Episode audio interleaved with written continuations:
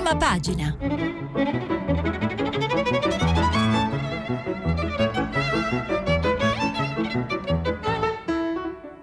Questa settimana i giornali sono letti e commentati da Federico Fubini, vice direttore del Corriere della Sera. Per intervenire telefonate al numero verde 800 050 333. Sms e WhatsApp anche vocali al numero 335 56 34 296. Buongiorno, l'economia e ancora l'emergenza libica eh, dominano le prime pagine accanto all'arresto di eh, Assange ieri eh, nell'ambasciata eh, eh, dell'Ecuador a Londra. Eh, vediamo subito quello che sta succedendo perché, ed è una notizia dell'ultima ora, da Washington dove si stanno svolgendo gli incontri del Fondo Monetario Internazionale, il commissario europeo per gli affari economici Moscovici, ve lo ricorderete, durante le polemiche dei mesi scorsi è tornato a lanciare un monito, un appello all'Italia, ha appena detto da Washington chiedo all'Italia credibilità tutti devono rispettare le regole e gli impegni presi.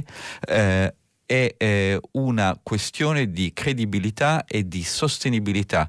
Queste sono le parole del commissario europeo, evidentemente eh, il quadro finanziario del nostro paese dopo la schiarita eh, del dicembre scorso ancora non tranquillizza, eh, ce n'è ovviamente traccia in tutti i giornali anche un'intervista del ministro dell'economia sul messaggero e sul mattino che vi andrò a leggere, ma vediamo intanto eh, i titoli delle prime pagine. Il Corriere della Sera, eh, riprendendo delle statistiche dell'Ocse, parla di tasse sul lavoro che crescono ancora si guadagna di meno.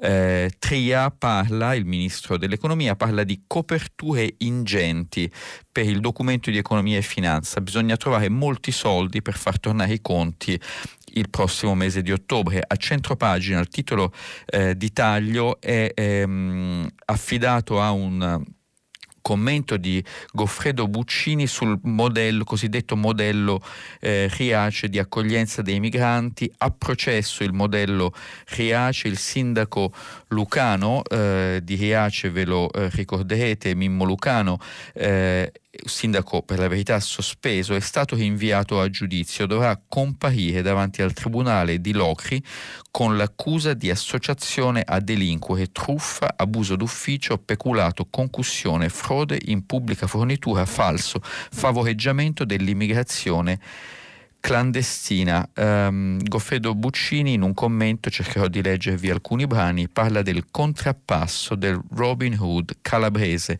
e eh, sicuramente una eh, questione che sta dividendo gli italiani e vedremo meglio più tardi. Eh, la Repubblica invece per il secondo giorno di seguito dedica il titolo grande in prima pagina alla guerra di Libia e eh, ci dice eh, appunto dal titolo il timbro di Parigi, parla del timbro di Parigi, è un servizio esclusivo eh, di eh, Gianluca Di Feo e eh, Anais Ginori, dunque la corrispondente da Parigi e il vice direttore, grande esperto di questioni di difesa e di sicurezza, vi leggerò eh, dei passaggi, ci raccontano dei, delle tracce di un'implicazione della della Francia eh, dietro l'offensiva, secondo questa ricostruzione, eh, che il generale Haftar, che ha base, il generale ribelle che ha base a Benghazi, sta muovendo sul governo ufficiale di Tripoli. Eh, il figlio di Haftar, secondo questa ricostruzione, era in Francia per avere il consenso all'attacco proprio alla vigilia dell'offensiva militare. L'Eliseo smentisce nessun sostegno. Eh, Salvini dall'Italia contesta Macron, dunque ritornano le tensioni fra Francia e Italia sulla questione libica. Conte media e punta sugli Stati Uniti per ottenere una tregua. Eh, purtroppo eh, però Repubblica in prima pagina ha anche una notizia che non avremmo voluto vedere, è scomparso Angelo Acquaro, eh, giovane, troppo giovane, aveva 53 anni, lo conoscevo ovviamente molto bene, eh, purtroppo si è ammalato negli ultimi due anni, sembrava essersi ripreso, eh, le ultime due settimane ci hanno detto che non si è ripreso purtroppo, c'è un, un bel ricordo di eh, Carlo Verdelli, il direttore, cercherò di leggervene alcune parti, è, un, è morto un collega eh, straordinario e veramente siamo tutti eh, scioccati da quello che è successo. Eh, la, stampa, eh, la stampa ha una foto grande eh, di eh, eh, Julian Assange mentre viene portato via con la barba e i capelli lunghi dall'ambasciata dell'Ecuador a Londra. bisogna capire se e in che tempi gli Stati Uniti ne chiederanno l'estradizione però il titolo grande e il commento affidato a Francesco Bei sono dedicati eh, alla questione che eh, ho l'impressione dominerà eh, le discussioni nei prossimi mesi ed è la questione finanziaria dell'Italia. Eh, Francesco Bei parla della roulette russa del bilancio, il titolo grande della stampa parla di più spese per 103 133 miliardi, ovviamente non, in, non, in, un solo anno, in tre anni per le pensioni, per gli ammortizzatori sociali, anche per gli interessi sul debito che aumentano, come ci informa il Sole, ve lo leggo tra poco.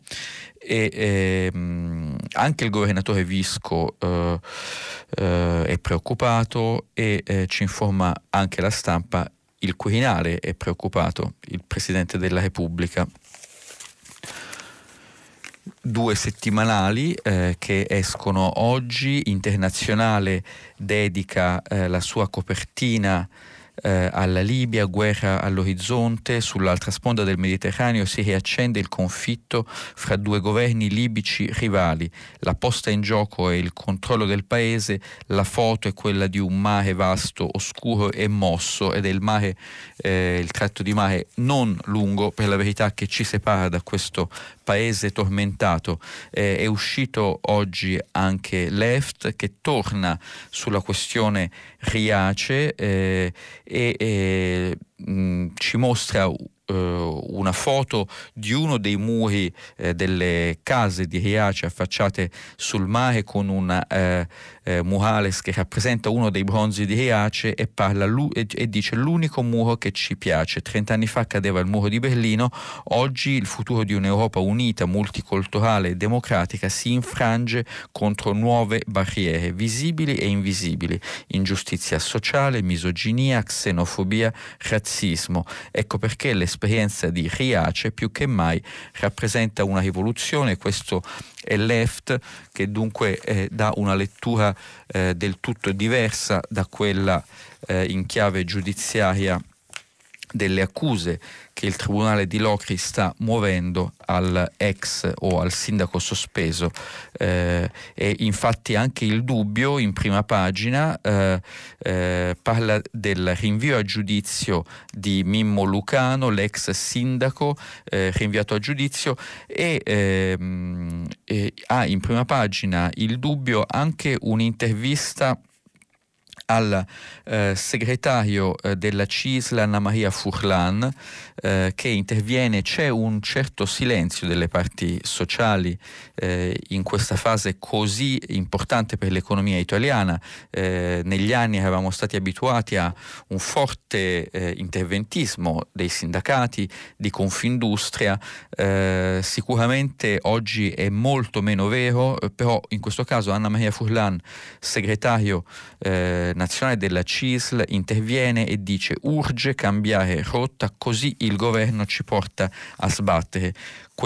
È, eh, il, lettura, questa è la lettura che dà eh, Anna Maria Furlan della situazione attuale.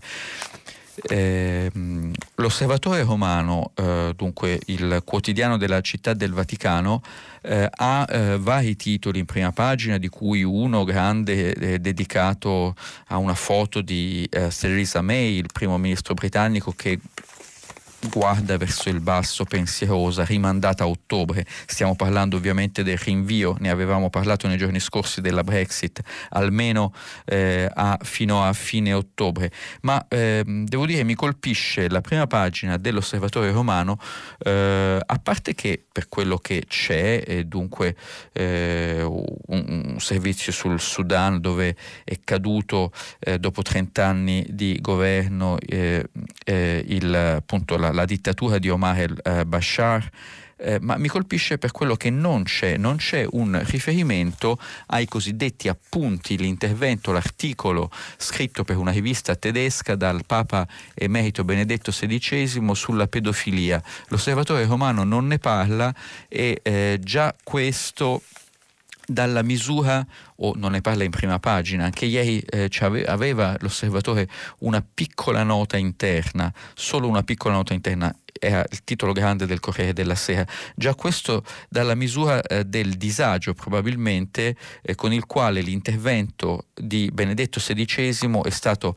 accolto eh, dalle eh, attuali autorità eh, del Vaticano e probabilmente eh, c'è chi deve aver letto questo intervento come eh, una, um, un intervento eh, complicato per l'attuale Papa Francesco. Anche Avvenire eh, non dedica troppa attenzione all'intervento di Benedetto XVI sulla pedofilia eh, e anche alle accuse su come eh, questo problema che sta eh, investendo eh, le gerarchie ecclesiastiche che è stato e non è stato gestito in questi anni, ma appunto Avvenire eh, dedica il titolo grande a un intervento del Papa contro eh, la tratta di migranti, tratta disumana, fermiamo la mercificazione della persona e eh, sull'intervento di Benedetto XVI eh, il quotidiano della conferenza episcopale italiana ha solo un titolo piccolo in prima pagina.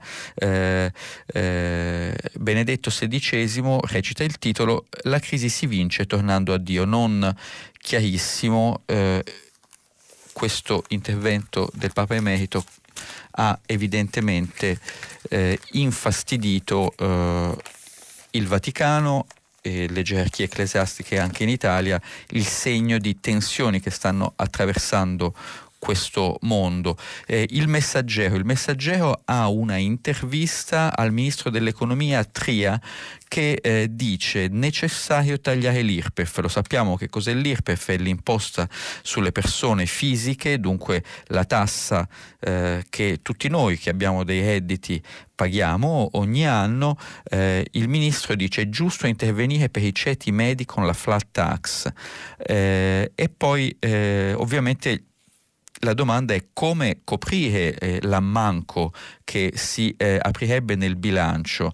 Eh, secondo Tria eh, l'ipotesi di alzare l'IVA è virtuosa ma eh, ci ricorda decide la politica e poi eh, altre, altre, cose che leggeremo eh, tra poco, vi leggerò alcuni passaggi dell'intervista fatta da Osvaldo dei Paolini, anche il, eh, il, Mattino che fa parte dello stesso gruppo eh, editoriale eh, eh riporta lo stesso titolo eh, e, eh, e, poi il Mattino ovviamente ha una grande attenzione a tutto quello che avviene nell'area campana e di Napoli e ci riporta un titolo sulla sulle mafie dimenticate, così vengono definite i colletti bianchi dei casalesi e gli affari sporchi senza sangue.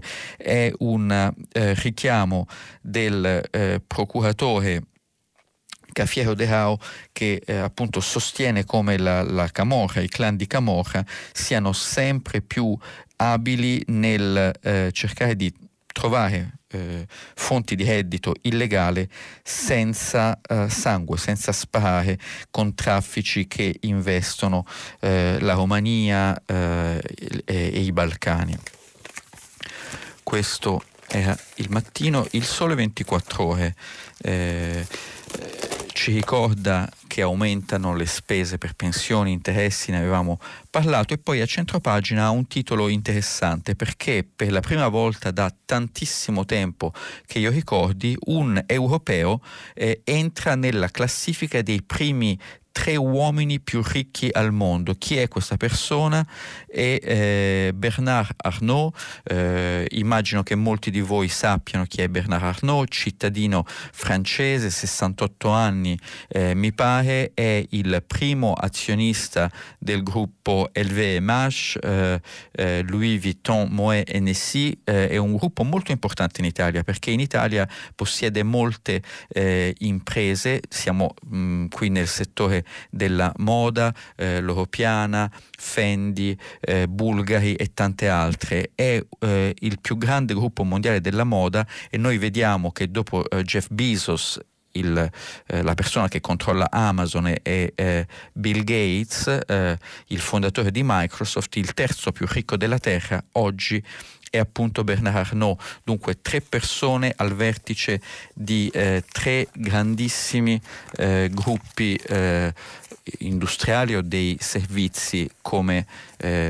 come Arnault, quale, dal quale dipendono un'infinità di posti di lavoro nel nostro paese, il tempo ha una notizia dedicata alla Cina grande in prima pagina, eh, il linguaggio è quello eh, tipico del tempo, la via della seta frega già l'Italia. Di cosa si tratta? La Cina, eh, l'Europa ha messo dei dazi sull'acciaio cinese, sappiamo che c'è una sovrapproduzione cinese di acciaio che ha invaso i mercati mondiali e, e ha messo in difficoltà negli anni scorsi i produttori europei e anche italiani, cosa fa la Cina adesso? L'Europa ha messo appunto dei dazi, cosa fa la Cina? Aggira i dazi europei e sposta la produzione di acciaio in Indonesia. È un tema sul quale sta discutendo in maniera molto accesa il Parlamento europeo in queste settimane. Da lì, dall'Indonesia, la Cina, ci informa il messaggero, esporta in mezza Europa con il 30% di sconto e ora mette nei guai la eh, AST di Terni,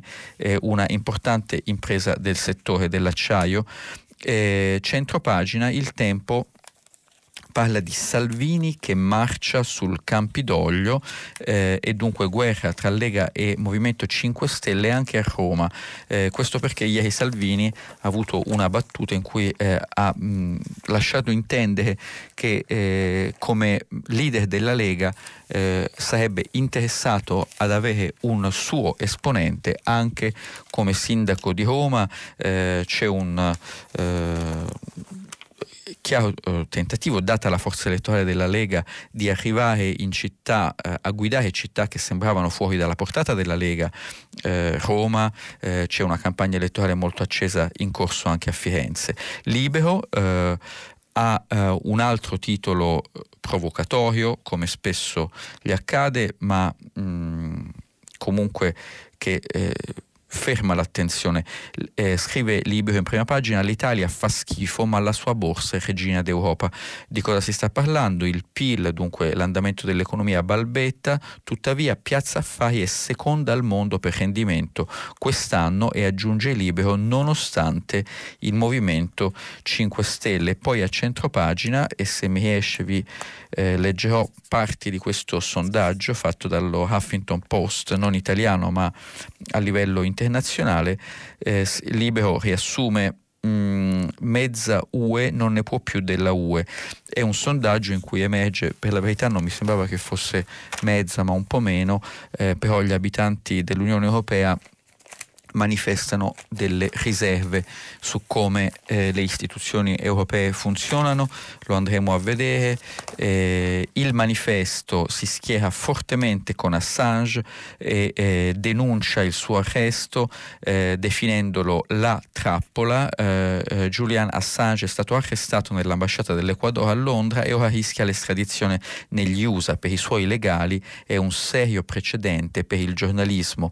Il manifesto si appella alla libertà di stampa, lo sapete, Assange, e se ci sono domande ne parleremo, eh, come fondatore leader eh, di Wikileaks è all'origine eh, dell'attacco hacker a uh, alcuni um, degli archivi del Pentagono, da lì sono partite fughe di notizie molto importanti, alcune di queste hanno uh, uh, messo in seria difficoltà la campagna elettorale di Hillary Clinton contro Trump nel 2016. Um, ehm, Trump all'epoca manifestava una certa simpatia per Wikileaks e per Assange, vedremo adesso se ne chiederà l'estradizione. Eh, il manifesto riconosce Assange un personaggio controverso, ma con Wikileaks è riuscito a diffondere i segreti e a denunciare le aut- atrocità dei potenti. Dunque, sen- senz'altro Assange è una figura che eh, divide, eh, divide, profondamente. Ehm, eh, il manifesto eh, eh, eh, mi scuso, il foglio ha una riflessione sulla guerra civile in Libia, una riflessione eh, ha, eh, intitolata Il blitz di Haftar, di Haftar non funziona e quest- ci sono dei segnali che l'offensiva del generale non stia andando a buon fine e inguaia i suoi alleati, tra, tra i quali non c'è l'Italia. Dunque probabilmente eh, qui il foglio si sta riferendo soprattutto alla Francia. Il giornale, infine, eh, sceglie di tornare con grande evidenza sul caso di Benedetto XVI, le verità sul 68, ve lo ricorderete eh, forse dai giornali di ieri, eh, Benedetto XVI nella sua missiva eh, incolpa questo, questi scandali di pedofilia così eh, pervasivi nella Chiesa con il cambiamento culturale eh, arrivato con il 68 eh, nel mondo occidentale. Questo era il giornale. Andiamo a vedere eh, un po' mh, i temi di oggi e vorrei partire eh, dall'economia, dato che eh, proprio eh, da Washington è appena arrivato questo richiamo molto chiaro del commissario Moscovici eh, all'Italia e eh, vorrei leggervi eh, quello che scrive Francesco Bei sulla stampa perché eh, Francesco Bei eh, ha una lettura eh, sinceramente nessuno di noi può dire se è corretto o no, ma perfettamente legittima di quello che sta accadendo. Vi vado a leggere. Eh, come una maschera doppia di quelle che portano i figuranti di certe fiere di paese, il DEF, documento di economia e finanza approvato dal governo, ha una faccia che mostra un sorriso e il retro un ghigno. Il sorriso è quello rassicurante del ministro Tria che è sceso dall'ottovolante dei precedenti documenti di previsioni, 1,5% di crescita, poi 1%, per atterrare su un più realistico 0,2%, sem- sempre troppo stando a quanto scrivono tutti gli altri centri studi e organizzazioni internazionali. Ma finalmente un'operazione verità è stata fatta. Il problema è che questa si accompagna a una scommessa politicamente pesantissima, scrive Francesco Bei, un vero e proprio azzardo morale che costituisce l'altra faccia, verrebbe da dire quella vera, del documento di programmazione. È qui che si nasconde l'insidia. Come ha scritto su questo giornale il professor Carlo Cottarelli, per il prossimo anno il deficit è fissato al 2,1%, 2,1% del PIL, cioè in sostanza il, il, rosso nel bilancio dello Stato in proporzione alla dimensione dell'economia italiana. Ma questa previsione ipotizza l'aumento dell'IVA o misure compensative, cioè misure al posto dell'aumento dell'IVA di uguale importo. Senza queste il deficit salirebbe al 3 o 3,3 o 3,4% e il debito aumenterebbe ulteriormente rispetto al PIL. Eh, effettivamente è questa la previsione del Fondo Monetario Internazionale che vede il deficit salire al 3,4% e, e il debito salire ancora eh, al 135 e poi al 138% del PIL. È una verità incontrovertibile, scrive Bay sulla stampa. E quali sarebbero queste misure compensative a cui il governo affida la discesa del deficit? Nell'intervista pubblicata ieri dal nostro giornale, il Presidente del Consiglio non le specifica affatto, o meglio lo fa, ma restando di una vaghezza molto preoccupante parla di una oculata spending review, una revisione della spesa, una revisione delle tax expenditures.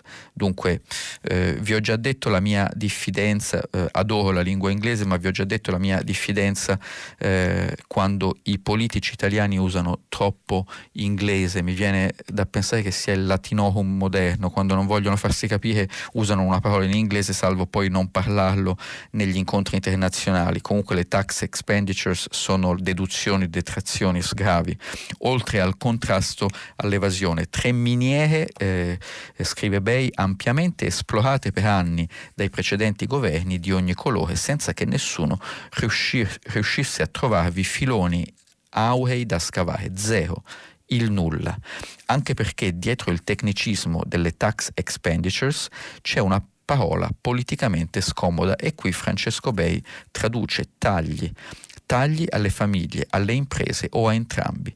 Tagliare le tax expenditures è un altro modo per dire che si alzano le tasse per alcune categorie finora beneficiate. Se il quadro è questo e lo stesso Tria ammette che le coperture per evitare l'aumento dell'IVA dovranno essere di notevole entità, la logica impone una sola conclusione possibile e qui è il punto politico dell'articolo di Francesco Bei. Di Maio e Salvini, i due vice premier, hanno deciso a tavolino e in gran segreto di sfondare i parametri europei danno per scontato di non riuscire a trovare queste coperture. Del resto nessuno ci è riuscito prima di loro avendo anche più tempo a disposizione e si dispongono a superare il 3% di deficit PIL, dunque superare i limiti eh, dettati dalle regole ma anche dettati dalla sostenibilità della finanza pubblica e, e andando a uno scontro frontale con l'Unione Europea. L'azzardo morale sottostante è chiaro. I due vice premier sono convinti che la prossima commissione, che nascerà dopo il 26 maggio, sarà il frutto di un compromesso fra europeisti e forze antisistema e in qualche modo dovrà accettare il fatto compiuto. Una roulette russa pericolosissima, la, la definisce Bay, che non tiene conto del proiettile nascosto in canna, quello dei mercati. Senza ulteriori spazi di flessibilità, con un paese in recessione, il governo non saprebbe come affrontare una nuova tempesta speculativa sul debito sovrano, uno scenario che eh, l'articolista definisce apocalittico, ma purtroppo tutt'altro che improbabile. È questo, non il DEF di carta di Tria, che preoccupa il Quirinale. Questo lo trovo un articolo interessante, si può essere d'accordo o non d'accordo, sicuramente solleva dei dilemmi effettivi, veri, eh, innegabili. Eh, ehm, vi avevo detto eh, che eh, volevo leggervi qualcosa dell'intervento eh, di Goffredo Buccini eh, sul caso Riace, ma prima vorrei eh, leggervi dei passaggi eh, di quello che Massimo Gaggi scrive da New York per il Corriere della Sera sul caso, sull'incrocio che c'è fra il caso eh, Assange e la posizione di Trump. Eh, e Massimo Gaggi scrive anche se verrà concessa l'estradizione è improbabile che Assange, Julian Assange, arrivi in catene a Washington. Eh, di quale Assange parliamo?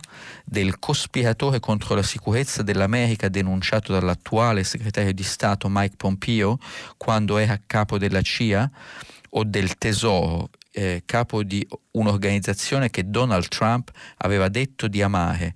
Eh, il suo tweet era stato durante la campagna elettorale I love this Wikileaks, it is a treasure trove, che vuol dire amo questa Wikileaks, è, un, è una una specie di riserva del tesoro, un, un, è un tesoro di, di, notizie. Quando nel eh, 2016 eh, Wikileaks, eh, guidata da, eh, da, Assange, diffuse le email di Hillary Clinton intercettate dai russi.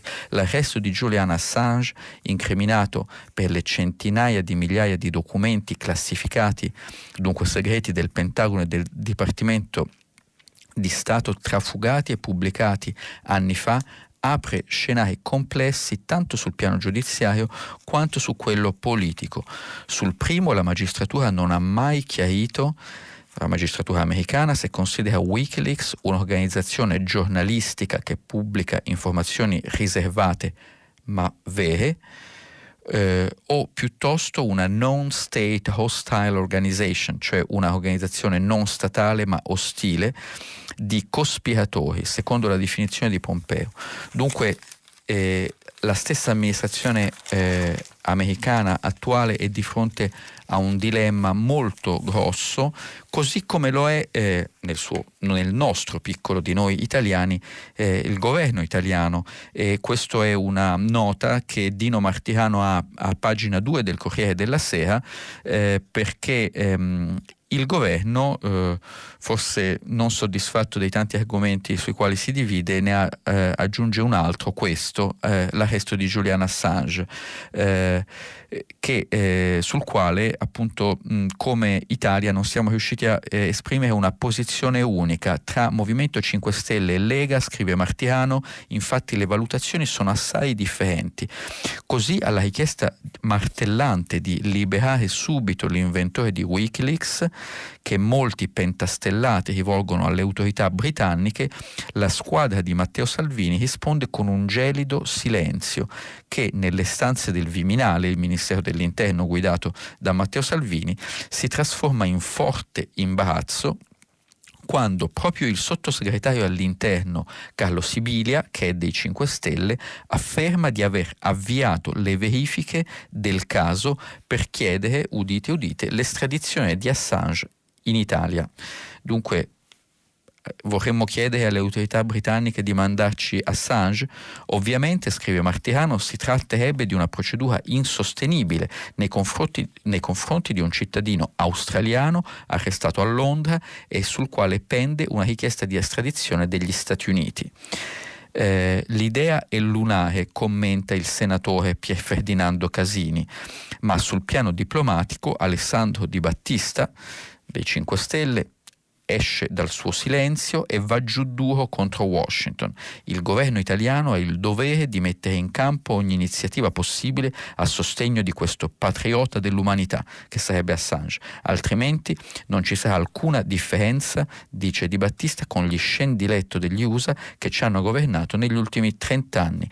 E persino il sottosegretario agli esteri dei 5 Stelle, Manlio Di Stefano, eh, mette in guardia il governo di Londra, amici britannici, il mondo vi guarda, l'Italia vi guardia, libertà per Assange.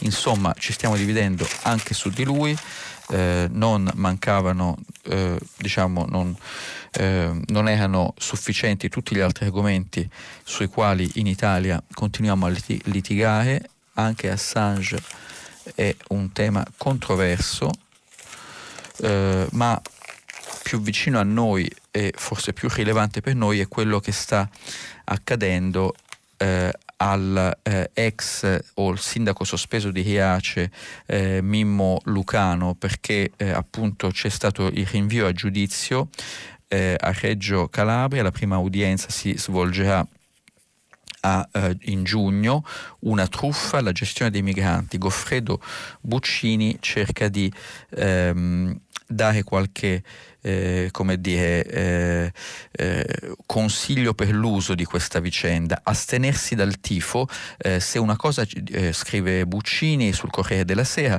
se una cosa ci insegna il nuovo giro di montagne russe della vicenda giudiziaria di Mimmo Lucano è che servirebbe testa fredda, non facciamone un martire o un nemico ideologico, perché sia santo o imbroglione, riabilitato cum laude o scaraventato alla sbarra quale presunto presunto capo di una repubblica autonoma di furbacchioni, l'ex sindaco di Riace ha invece il potere di radicalizzare il tema già più divisivo di questi tempi cupi, l'accoglienza dei migranti, avendo fatto del suo paesino sulle montagne calabresi il modello planetario di un sostanzialismo, cioè guardare alla sostanza che travalica forme e leggi ed è dunque destinato o agli osanna o al vituperio.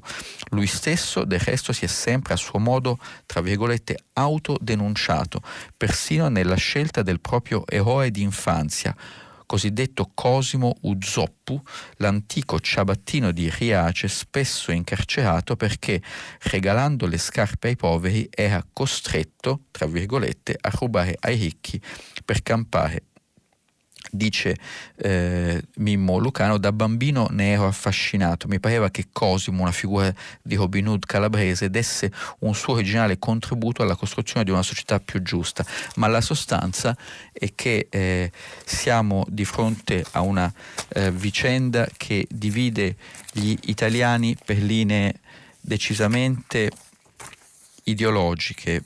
Eh, Permettetemi eh, però di eh, fare un passo indietro e tornare al tema che eh, ci illustrava eh, Francesco Bei il tema dell'economia perché non vi ho ancora letto alcuni passaggi dell'intervista che il ministro dell'economia appunto Tria ha dato a Osvaldo De Paolini sul Messaggero e sul Mattino a pagina eh, 3 eh, a pagina 2 mi scuso eh, eh, Tria dà alcune risposte non chiarissime però che danno un po' di senso della direzione eh, di quello che sta succedendo. E, e la domanda eh, de, del giornalista è, è, il documento di economia e finanza è sembrato assai sfuggente in materia di flat tax, ne abbiamo parlato nei giorni scorsi, la tassa piatta, bassa e uguale per tutti sui redditi delle persone. Eh, quante possibilità ci sono che la norma veda la luce con la prossima finanziaria? Risposta il taglio dell'IRPEF è un atto di giustizia necessario, soprattutto per i ceti medi che per anni hanno subito gli effetti dannosi di un fiscal drag, soprattutto negli anni di alta inflazione. Che cos'è il fiscal drag?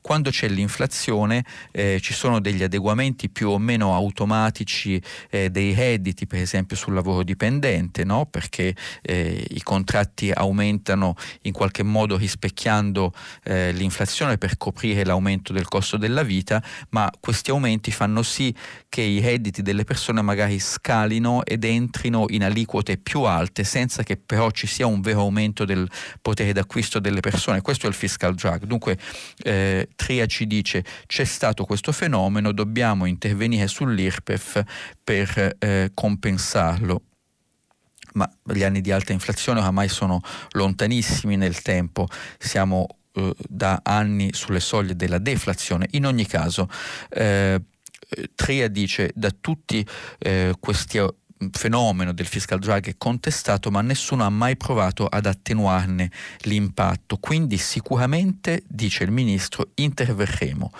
Il come lo vedremo in autunno. E la domanda inevitabile è come pensa di risolvere il problema delle coperture, cioè come si coprono i buchi che si aprirebbero nel bilancio dello Stato, l'ipotesi di aumentare alcune aliquote IVA, oggi fortemente respinta dal nostro governo e raccomandata sia dall'Ocse, l'organizzazione delle 34 democrazie avanzate che ha, che ha, sede a Parigi, e anche dall'Unione Europea. Qual è la sua opinione? E qui Tria dà una risposta un po' nel suo stile sibillina, ma da... Uh, una indicazione. Su questo argomento, dice, mi limito a ricordare che nel 2006 ho ricevuto un premio giornalistico per un articolo nel quale spiegavo le virtù di un'imposta più spostata sui consumi che sulle persone. Cioè, in buona sostanza, secondo Tria è più giusto alzare un po' l'IVA e ridurre un po' l'IRPEF.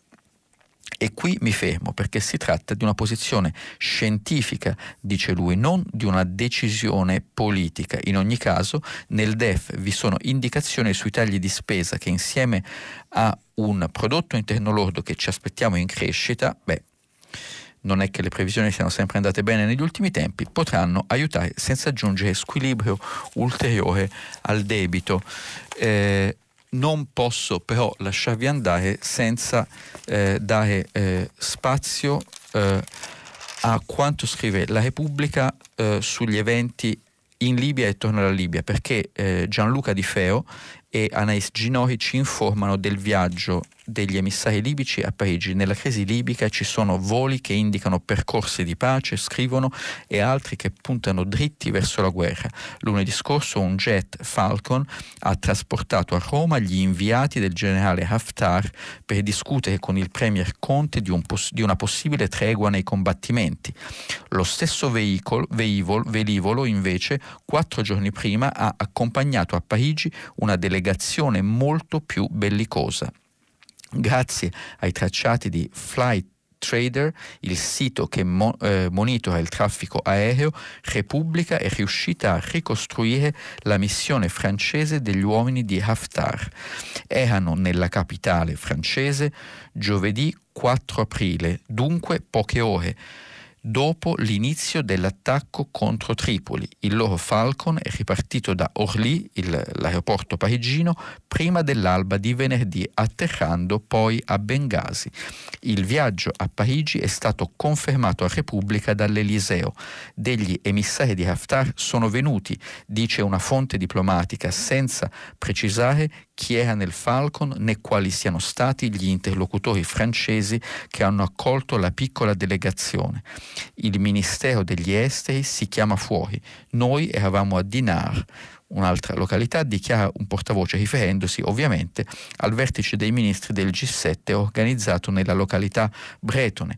Negli ambienti libici parigini c'è chi sostiene che sia venuto personalmente Saddam Haftar, chi è? È il figlio del generale che guida le truppe di Bengasi, l'offensiva contro il governo ufficiale riconosciuto dall'ONU appoggiato dall'Italia.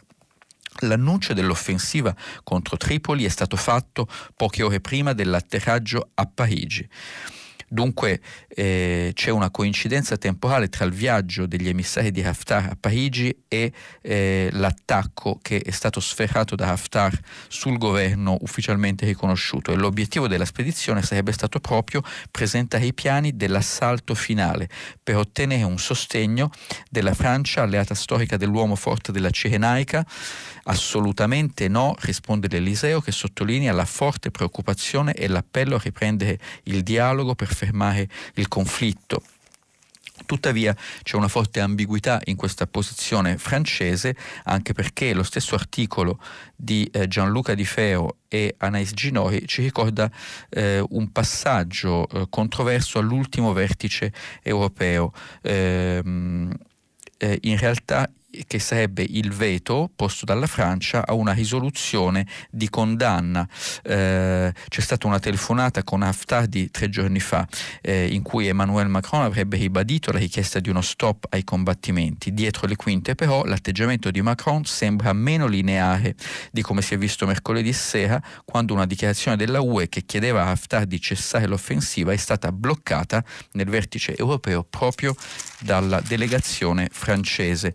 La la eh, lettura dei giornali termina qui e vi aspetto dopo la pubblicità per filo diretto. Grazie, a più tardi.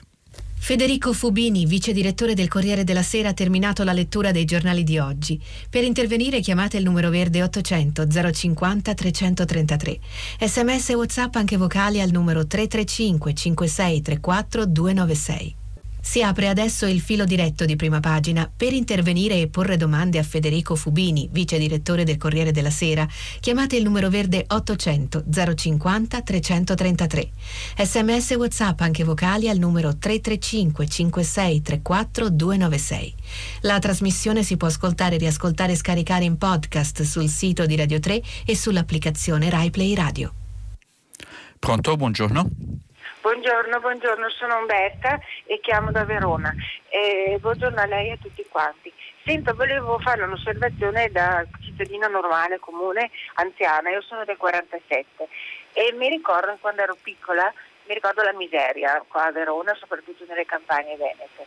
Poi un po' alla volta, eh, evidentemente delle politiche adeguate hanno permesso di uscire da questa situazione, insomma da questa miseria c'è stata anche una forte industrializzazione qua nelle zone. Ora, mi, mio, la mia domanda è questa. Ah, siamo precipitati in un'altra crisi molto grave dagli anni Ottanta. Evidentemente eh, le politiche che sono state fatte allora sono state più efficaci.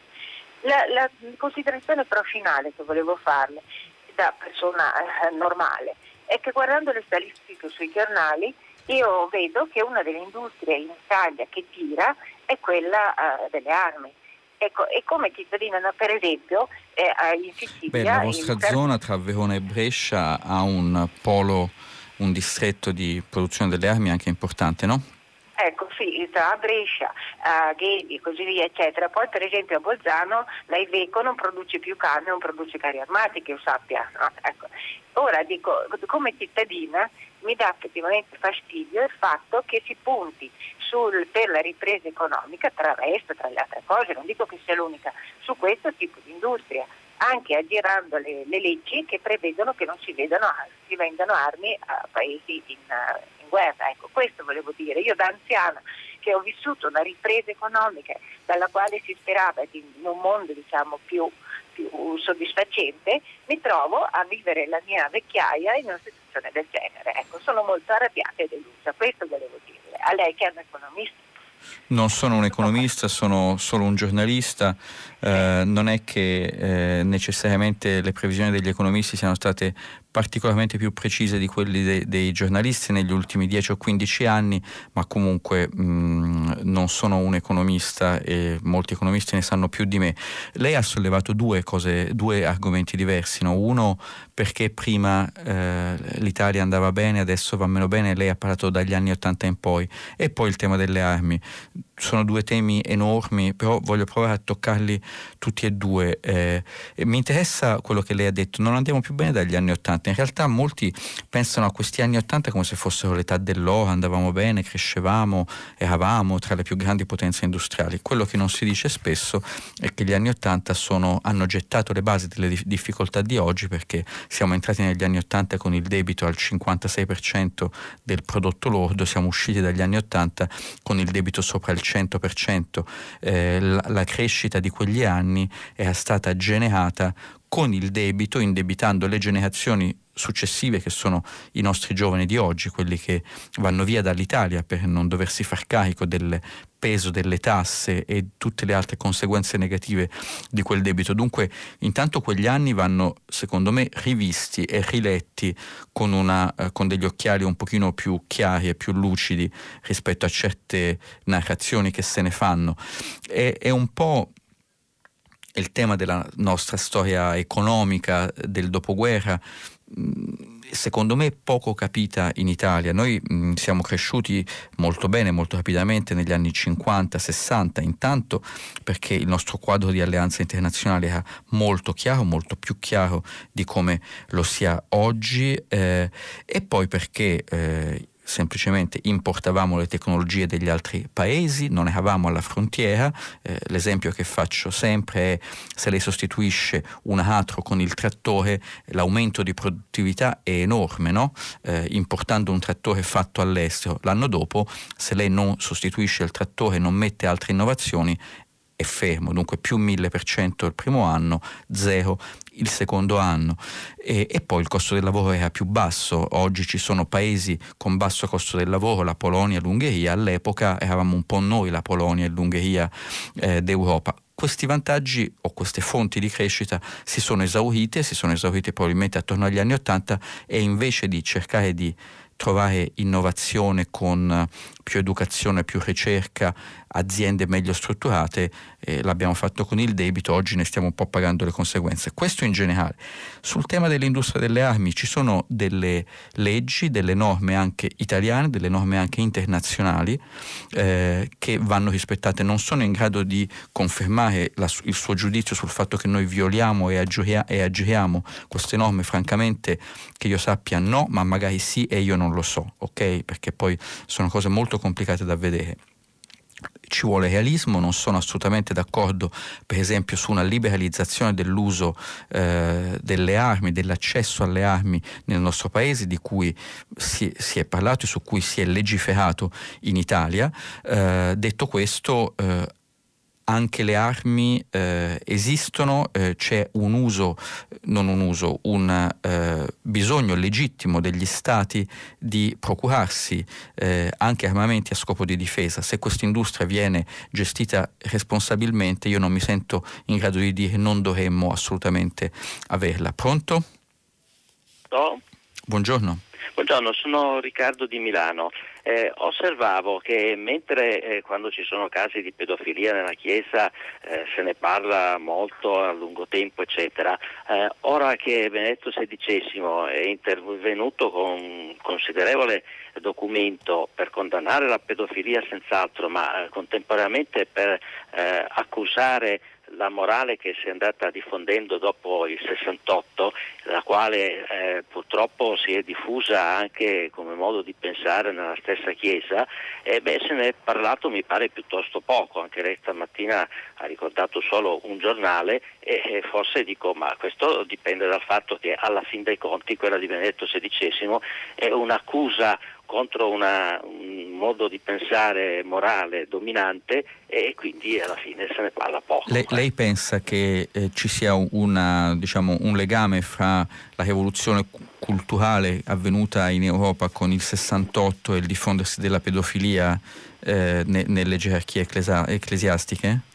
Beh, questo è quanto sostiene Benedetto XVI e indubbiamente un, un certo tipo di rilassamento e relativismo morale eh, diffondendosi si è diffuso un po' a tutti i livelli, quindi sotto tutti gli aspetti, eh, non solo eh, non so, per esempio per quanto riguarda l'aborto, il divorzio, eccetera, ma anche per quanto riguarda la pedofilia, visto che certi principi eh, morali in senso generale eh, poi influiscono su tutto, cioè quando si introduce un discorso di relativismo e soggettivismo morale poi diciamo tutto è possibile. Ecco. Eh, allora, eh, qui ci sono due fronti separati, uno i fatti, due eh, le opinioni su temi fondamentali di cittadinanza che sono eh, diverse nel nostro paese come in tutti i paesi e, e tutte diciamo nel rispetto del prossimo eh, in, entro questi limiti legittime.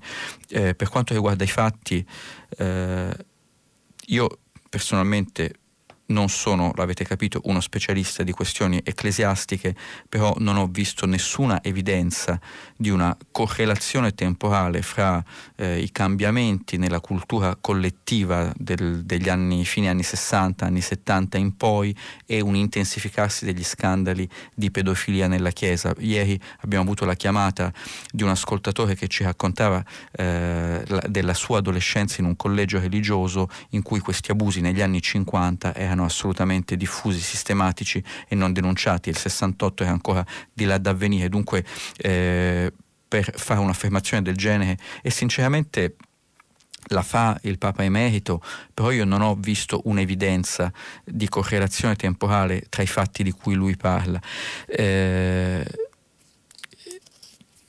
e poi l'altra cosa che direi, e, qui mh, siamo nell'ambito delle opinioni dunque del rispetto delle opinioni di tutti, però eh, la pedofilia è un reato gravissimo, gravissimo sul quale non è stato fatto abbastanza e si colpisce eh, anche me eh, il silenzio relativo nel quale negli organi di stampa eh, di ispirazione religiosa cattolica, oggi si parli poco dell'intervento del Papa, del Papa emerito, evidentemente perché viene vissuto come un, un, un'interferenza, eh, nel, un'interferenza nelle attività del Papa attuale, di Papa Francesco la mia impressione è che Papa Francesco eh, stia cercando di intervenire quanto può e di dare visibilità al problema e anche di intervenire sulle gerarchie ecclesiastiche. Eh, evidentemente eh, anche nel Vaticano deve esserci una certa guerra di potere, perché non, non, può essere un caso se il Papa Emerito, che non aveva mai fatto interventi, questa volta eh, invece eh, li fa. E appunto la pedofilia è un crimine gravissimo, eh, eh, altri aspetti di cui lei ha parlato, il divorzio e l'aborto, sono eh, presenti nella legge di tutti eh, i paesi democratici che io conosca, non sono conosciuti come crimini, eh, dopodiché la sua opinione come l'opinione di chiunque è da rispettare e, e, dunque io di fronte a questo mi fermo, però non sono sicuro che dal punto di vista della eh, percezione pubblica e, e, soprattutto della legislazione dei nostri paesi, che sono democrazie dove i cittadini in ultima analisi determinano le preferenze pubbliche e collettive, non sono cose sullo stesso piano. Pronto? Eh, sono Aldo di Treviso, buongiorno, buongiorno. Buongiorno, buongiorno. Mi permetta di esprimere la mia stima, la leggo sul Corriere e l'apprezzo molto per lo stile e per il metodo che lei ha.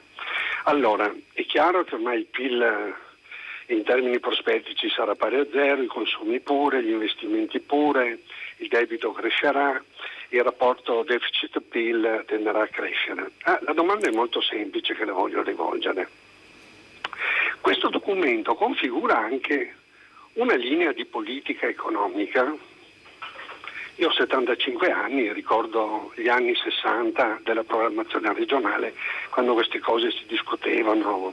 Allora, lei sa che il nostro paese è estremamente differenziato, nord-est, centro, sud.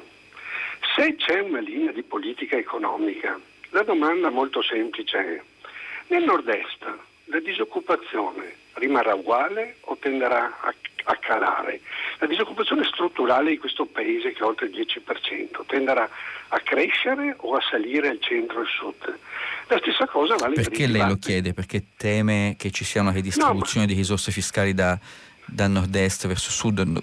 No, glielo chiedo non polemicamente, voglio proprio capire eh, che cos'è che la preoccupa. No, perché, allora, la, eh, perché allora, i sistemi di sviluppo territoriali, le faccio l'esempio del nord-est, si basano su una forte interrelazione tra la cooperazione che c'è tra il sistema delle famiglie, il sistema di imprese, il sistema pubblico e terzo settore.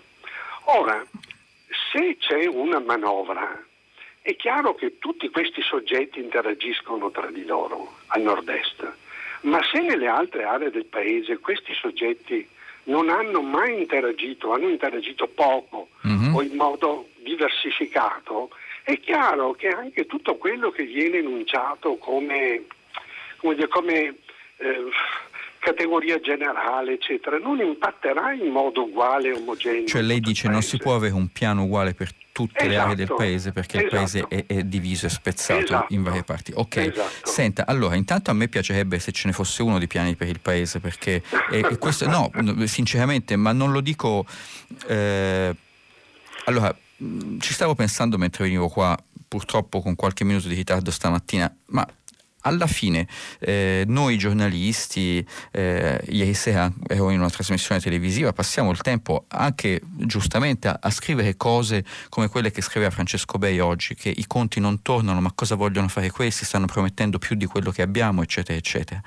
Ok, va bene, è senz'altro vero che i conti non tornano e le promesse non tornano. Eh, ecco è la moda di questi tempi. Trump che aveva promesso le guerre commerciali sono buone, facili da vincere, ha fatto la guerra alla Cina commerciale, fortunatamente non guerra vera, e si è ritrovato con un deficit commerciale ancora più grande. Boris Johnson che aveva detto eh, eh, avremo la torta e ce la mangeremo, che è il modo inglese per dire avremo la botte piena e la moglie ubriaca. E non sanno mai come cavarne le gambe da questa Brexit che lui aveva annunciato come una cosa facile e noi eh, pagheremo eh, con la crescita i tagli alle tasse, il reddito di cittadinanza e ci troviamo con la crescita zero se non negativa.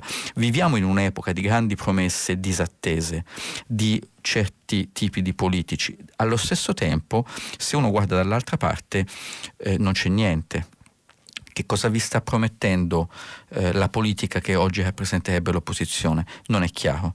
Mentre le persone sono come lei, come altri che telefonano giustamente preoccupati, vogliono sapere ma qual è il piano per il nostro paese? La verità è che un piano, non dico a 30 anni come fanno i cinesi, ma neanche a 5 anni per il nostro paese esiste. Non c'è un senso di direzione di nessun tipo e nessuno lo sta dando. Giustamente eh, noi cittadini siamo preoccupati di questo. E questo è il cappello. e poi dopo lei ci mette eh, una declinazione ulteriore, ma come si fa a dare un unico piano per un paese così diviso eh, al proprio interno? E, probabilmente anche su questo lei ha ragione e ha toccato un punto interessante, l'interazione fra istituzioni, eh, famiglie, settore produttivo e settore diciamo, del volontariato.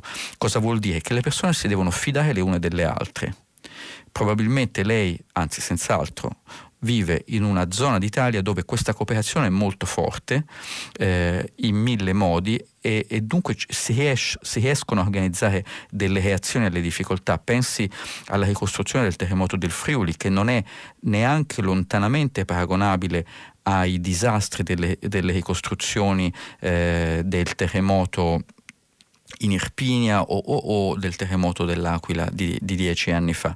Eh, sono segnali che in alcune aree del paese c'è molto più capitale sociale, in altre meno. Lì il problema, nelle aree dove non c'è, è che le istituzioni non funzionano, eh, c'è qualcuno che inizia a dire non si può più andare con gli strumenti ordinari perché hanno dimostrato di non funzionare, eh, bisogna fare molto più ricorso alle autorità centrali e non regionali, per esempio nella gestione dei fondi europei, che le autorità regionali molto spesso eh, di cui abusano. Eh, sarebbe un, un argomento molto, molto lungo, molto grande, però devo prendere anche altre domande. Pronto? Pronto? Buongiorno. Eh, buongiorno, sono Nadia, chiamo da Roma. Io eh, sto chiamando per, un, per eh, rispondere soprattutto a quanto eh, ho ascoltato ieri mattina in merito alle molestie ehm, eh, che raccontava un signore. Quella Ora, la telefonata di ieri della persona del sì, collegio che diceva sì, c'erano sì. abusi da parte dei sacerdoti. Sì, perché mh, mm, mi sembra che ancora eh, ci siano mh, delle meraviglie, no? uno si sorprenda perché una persona racconta questo, ma negli anni 50 erano consuetudine, ma non soltanto sacer- eh, con i sacerdoti. Ma lei lo Io dice in base a cosa? che quando andavo a fare il catechismo, no? nella chiesa vicino casa, a lei... Roma, uh-huh. eh, c'erano i sacerdoti che ci facevano salire sulla scala per metterci le mani sotto le gonne, per cui questa era, una cosa che succedeva normalmente, ma non soltanto con i sacerdoti, perché la stessa cosa io me la ricordo quando andavo a scuola. Andavo a scuola, prendevo eh, da sola, prendevo l'autobus o il, il, tram, a Roma c'era il tram nella zona dove ero io ehm, e avevo 11-12 anni. E succedeva la stessa cosa cioè le molestie nei confronti delle bambine ci sono sempre state, non è una cosa che si racconta così come se fosse un, una cosa eh, particolare, no? No, le, la mia generazione, per cui Posso le mie quanti anni, quanti anni lo possono raccontare benissimo. Ma insomma, e non solo le, le, no, le mie coetanee. Signora, scusi, posso chiederle quanti anni ha? Io sono nata nel 50. Ok, dunque sì, va bene. Per cui c'è stato un cambiamento dopo il 68, quando le donne hanno preso consapevolezza di, di, di loro stesse, ma prima non se ne parlava. Io non è che raccontavo a mia madre, perché mia madre, che veniva da una famiglia... Perché non lo raccontava? Ma perché non c'era questa confidenza. Io ero una bambina molto timida, ma stiamo parlando degli anni 50, eh. è una, era un altro mondo. Per uh-huh. cui, oltretutto, la, la, prima cosa che ti saliva era la vergogna. Mm. Per cui come potevi parlarne? Stavamo zitte. Io la ringrazio della sua testimonianza, è, è molto interessante quello che, che, che, lei racconta e quello che ha raccontato il Signore ieri. Eh, è la lettura opposta francamente rispetto a quella che ha, data, che ha, dato la lettera di Benedetto XVI perché voi dite no, la trasformazione culturale che è avvenuta lasciamo perdere se il 68 non è il 68 ci ha, ci ha reso noi vittime più consapevoli dei nostri diritti ci ha dato il coraggio di rispondere. Probabilmente quello che viviamo oggi in Italia è un cambiamento culturale in ritardo perché sarebbe dovuto arrivare molto prima, ma un cambiamento eh, che fa sì che adesso le persone iniziano a parlare. Lo abbiamo visto con le vostre telefonate, eh, con decenni eh, di ritardo, perché adesso le persone si sentono di poter dire cose eh, sulle quali temevano di non essere ascoltate. Dunque mh, mm, eh, io ho l'impressione che questo sia positivo perché se si parla di un argomento e di uno scandalo vuol dire che si vuole fare qualcosa su questo scandalo. Quello che mi preoccupa, ma l'ho detto ieri e lo ripeto, c'è stato forse anche un articolo del New York Times eh, mesi fa su questo argomento, su come in Italia eh, le denunce per eh, pedofilia eh, siano eh, basse in maniera anomala e i, gli, gli, scandali eh, nel clero siano apparentemente molto rari. Eh, ricordo questo articolo del New York Times che è andato a parlare con alcune vittime di abusi da parte di preti che per anni e anni avevano di, avuto difficoltà a essere ascoltati. Ecco, l'impressione che questo stia cambiando. Non so se grazie all'intervento di Benedetto XVI grazie alla sensibilità che Papa Francesco sta dimostrando su questo tema o a un cambiamento generale nel costume del nostro paese. Forse tutte queste cose insieme, ma se vengono fuori, se, se c'è lo scandalo è buono perché è uno scandalo ed è giusto che venga fuori. Pronto? Sì, pronto, buongiorno. Giorgio da Pesaro. Io la chiamo perché ieri eh, si è appunto tentato di diciamo, fare una, una dichiarazione unitaria come Europa contro la mossa di Haftar perché diciamo, va contro un governo sostenuto dall'ONU. Ma c'è stato il veto della Francia, per cui ancora una volta l'Europa non ha una posizione unitaria, ma perché la Francia è contraria e appoggia Haftar, l'Europa non ha nessuna posizione in politica estera. Questo non è la prima volta che capita, capita sempre. Cioè io non mi ricordo negli ultimi cinque anni una una diciamo, posizione definita in politica estera dell'Europa tutta assieme.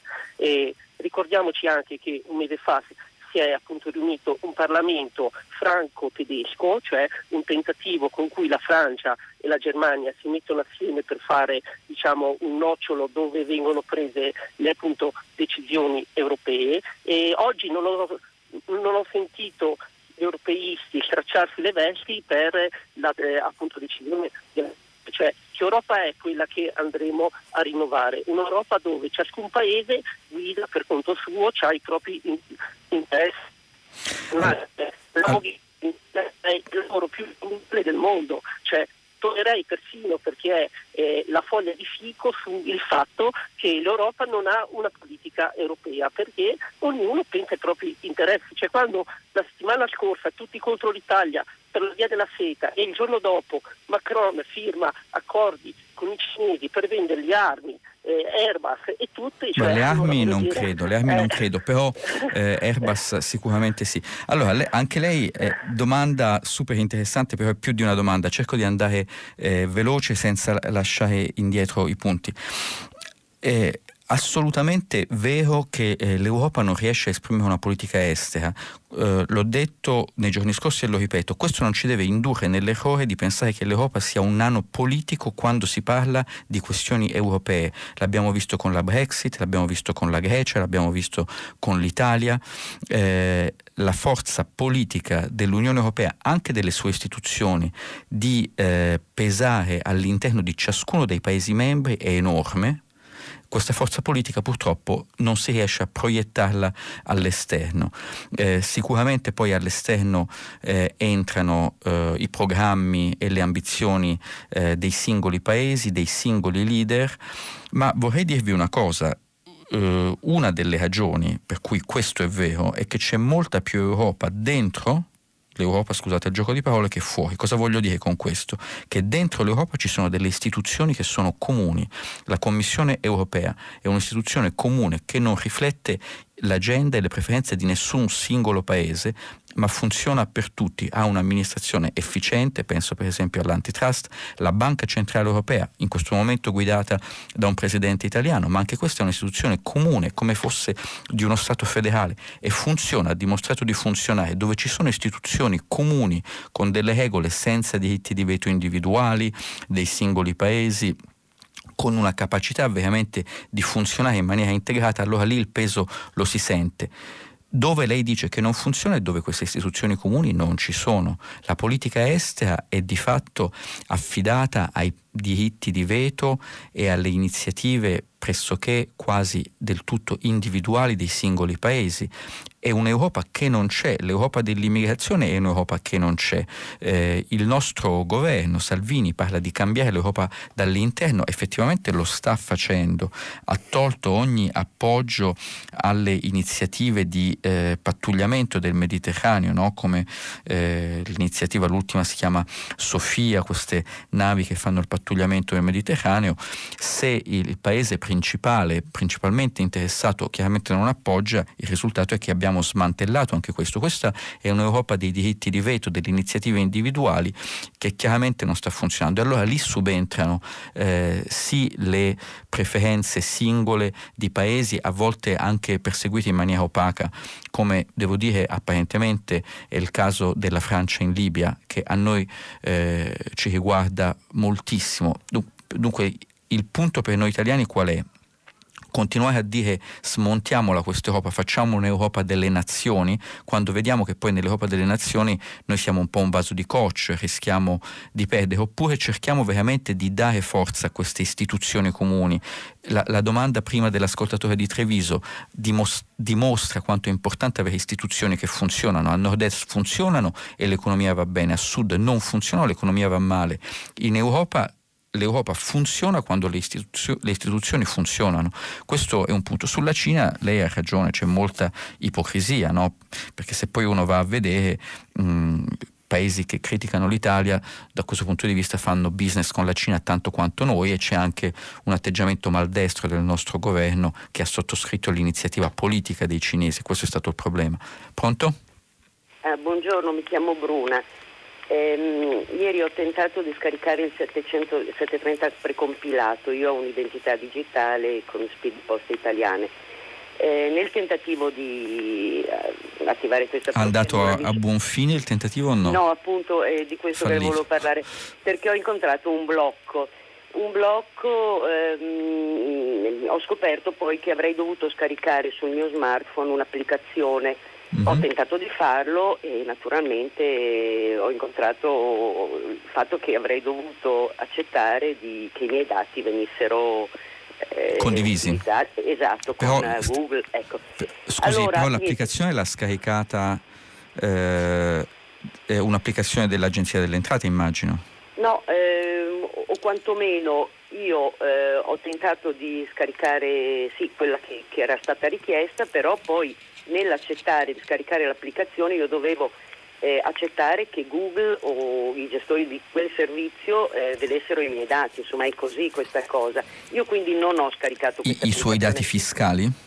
I miei, no, i miei dati, la galleria, alcune cose che appartengono al cellulare. Credo che succeda okay. in generale per le applicazioni, ma io siccome non uso i social e così, non ho scaricato questa applicazione e mi chiedevo se eh, Poste Italiane non abbia modo di garantire, un, perché loro invocano un principio che è quello di un secondo livello di sicurezza. Mi chiedevo se non, se non sia possibile eh, per Poste Italiane utilizzare un sistema di controllo, peraltro sullo smartphone ogni volta che io dicevo eh, prosegui eh, la procedura mi arrivavano messaggi in cui mi dicevano qualcuno sta in, tentando di entrare eh, nel tuo profilo ed ero io in realtà. Allora, ehm, sperando di non essere troppo confusa, mi chiedevo se è proprio necessario che si debba scaricare un'applicazione nella quale Google eh, può accedere alla galleria a una serie di dati del mio smartphone. Non è possibile che Poste attivi un sistema, visto che è un, un servizio del cittadino, per, per, per poter utilizzare appunto eh, dei servizi che sia svincolato da questi eh, terzi. Senta, va, ho capito. Senta, intanto bisognerebbe sapere esattamente quale ehm, applicazione, altrimenti è difficile dare una risposta nel merito. Però eh. il tema eh, generale c'è, eh, eh soprattutto Google e Facebook vivono eh, di pubblicità. Al 90% e più del 90% dei loro ricavi sembra che offrano dei servizi come motori di ricerca o eh, reti sociali, eccetera. La verità è che vivono di pubblicità e riescono a far pagare tanto la pubblicità agli inserzionisti inserzionisti perché eh, promettono agli inserzionisti con una qualche verità eh, dicono agli inserzionisti che ci conoscono individualmente, ovviamente non è un'analisi individuale, è un'analisi fatta con l'intelligenza artificiale e dunque ci mandano delle pubblicità che hanno molta probabilità di suscitare il nostro interesse. Per esempio io sono, che ne so, interessato per l'appunto a, ai social network e mi mandano eh, dei temi su questo, no? vedono che ho acquistato un certo, eh, un, un certo libro per esempio su Amazon e mi mandano libri di argomento simile come pubblicità. Dunque vivono dei nostri dati, eh, usano i nostri dati. Eh, il tema del, del valore dei dati e chi ha diritto a estrarre valore da questi dati è enorme, eh, alla fine poi incrocia funzioni fondamentali come quella di pagare le tasse, mm, non ci sono soluzioni semplici, ma proprio per questo io dico eh, che in queste cose l'Europa è fondamentale, nessuno dei nostri paesi ha la forza politica e anche tecnica, tecnologica, amministrativa di eh, obbligare giganti come Google o Facebook a gestire responsabilmente i nostri dati o a mettergli dei limiti.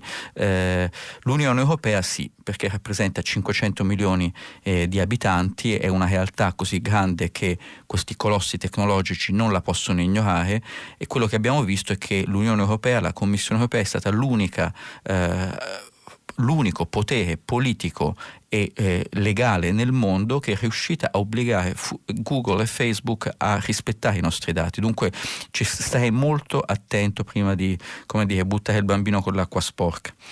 Pronto? Pronto? Buongiorno. Buongiorno, sono Giuseppe da Verona e volevo offrire una testimonianza relativamente alle dichiarazioni di Papa Ratzinger che il tutto è cominciato dopo il 68. Non è vero.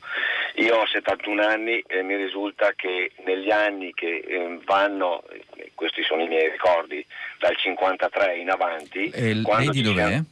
Di Verona, di Verona. Di Verona quando ci si andava a confessare i preti eh, spessissimo mettevano i bambini, me compreso, sulle ginocchia e poi tentavano di risalire con le mani su per i pantaloncini. Questo era un atteggiamento così diffuso che era ritenuto pressoché normale da tutti noi bambini, non facevamo e non dicevamo niente, ma anche perché si fermava lì sostanzialmente. Però questo atteggiamento c'era già. Ecco, questo volevo dire. Ma io la ringrazio, è impressionante quante testimonianze stanno venendo fuori, non so se sia già successo in Italia, però questa, questo intervento di Papa Ratzinger eh, in questa trasmissione ne sta, eh, eh, sta, richiamando moltissimi di questi racconti.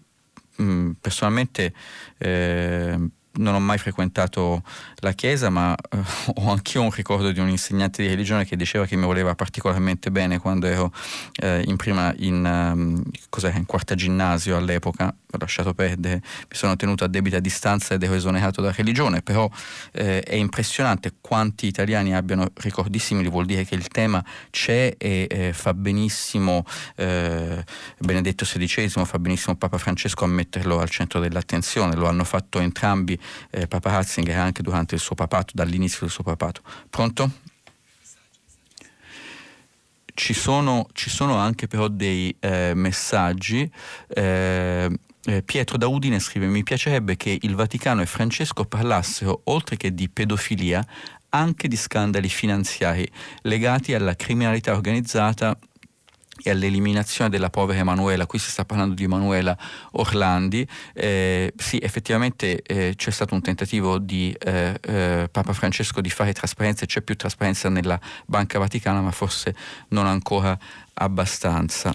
E, e, e, ancora un'altra testimonianza, eh, Gemma, non ci dice da dove scrive, scrive, caro Fubini, ho 50 anni, da bambina frequentavo la parrocchia, ma per fortuna avevo a che fare con suore e persone di sesso femminile, ma tra gli 11 e i 20 anni ho preso molti autobus ed era un tormento sfuggire alle mani morte e gli adesivi delle parti basse, avevo ormai strategie di fuga e di posizionamento, invece all'elementare la maestra picchiava i somari, si picchiava alla grande, eh, insomma, stanno venendo fuori un sacco di ricordi di questo tipo. A me quello che dice questo è che c'è un cambiamento dei costumi in atto e per fortuna dico io perché si sta denunciando. Ultima telefonata, pronto?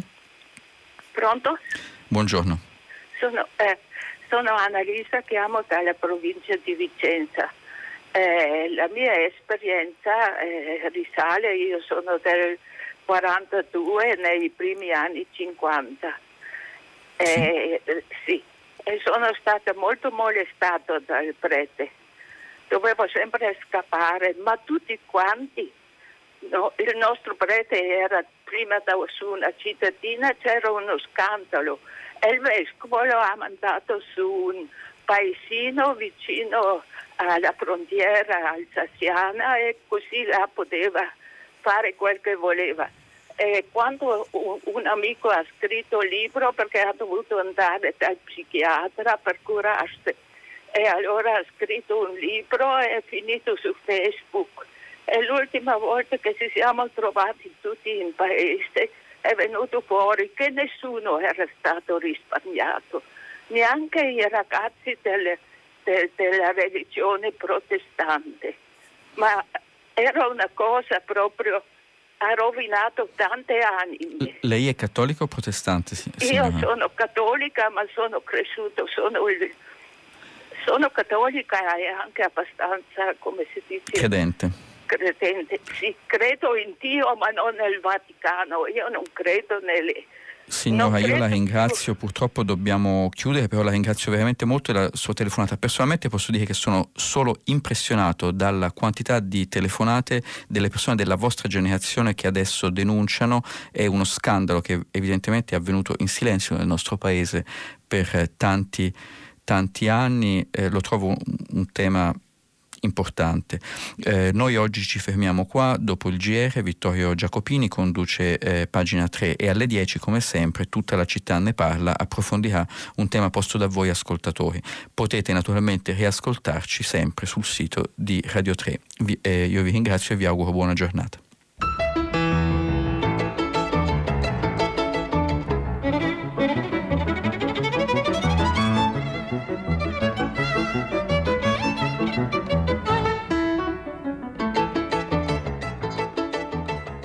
Federico Fubini, vice direttore del Corriere della Sera, ha letto e commentato i giornali di oggi. Prima pagina è un programma a cura di Cristiana Castellotti, in redazione Maria Chiara Beranec, Natascia Cerqueti, Marco Pompe e Gianfranco Rossi. Posta elettronica, prima pagina chiocciolarai.it. La trasmissione si può ascoltare, riascoltare e scaricare in podcast sul sito di Radio 3 e sull'applicazione Rai Play Radio.